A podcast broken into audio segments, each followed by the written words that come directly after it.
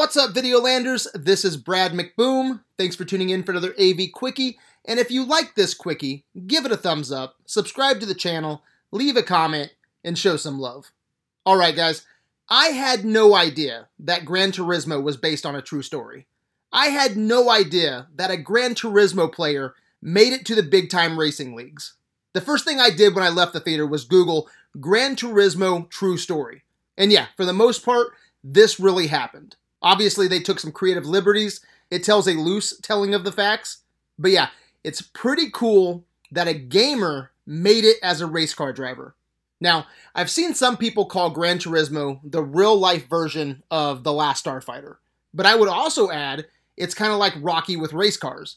Not as good as Rocky, but the comparisons are there. I've also heard people call this movie shit.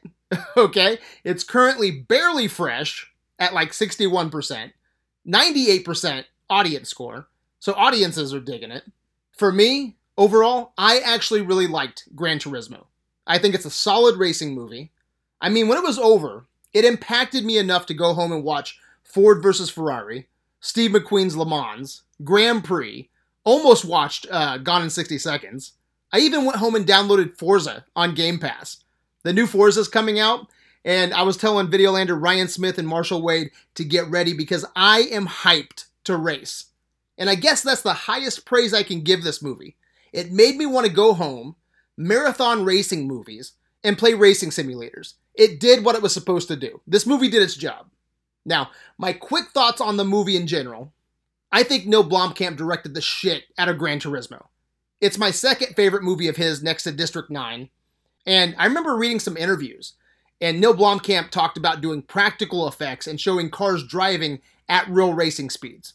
And that decision, sticking with practical effects, showcasing the speed, it paid off. I'll say this. I think Ford versus Ferrari set a new standard for racing movies. But I think in terms of racing, this might be a better racing movie. I also think that the cinematography, sound design, music are all top notch. I think this movie could probably be trimmed by 10, 15 minutes. That would be another criticism I have. But where the movie burns out a little bit for me is the acting. I do think David Harbour is amazing in this. He's great. Uh, he plays a grizzled trainer. I think he's perfect casting here. Djimon Hounsou, I think, is great. I think that's how you say his name. I haven't known how to say his name like my whole life. But regardless of my ignorance, this guy should be working more, and I think he is phenomenal with the short amount of screen time that he has. Orlando Bloom, ah, I don't know, weak link. Um, he didn't bother me as much as the movie progressed, but I think there's definitely better casting.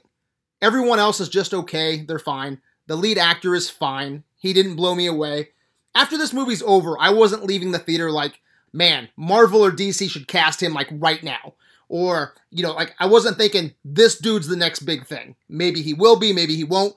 He was fine here. And I'll end by saying this. I think Gran Turismo is probably my second favorite video game movie behind Mario. Now, that's not saying too much because out of all the video game movies, they all suck except for Mario and this. But I also don't want that to be a dig because I really do think this is a fun racing flick. Mario and Gran Turismo get my seal of approval when talking about video game movies. So yeah, I think Gran Turismo is a fun time at the theater. If you can't check it out in the theater, wait for streaming. In a fresh or rotten world, guys, I'm going fresh. I say check it out. All right, guys, that's all I got. What do you think? Have you seen Gran Turismo? And if so, did you like it? Anyway, guys, let me know what you think in the comments on Facebook. Until next time, my good people, peace out.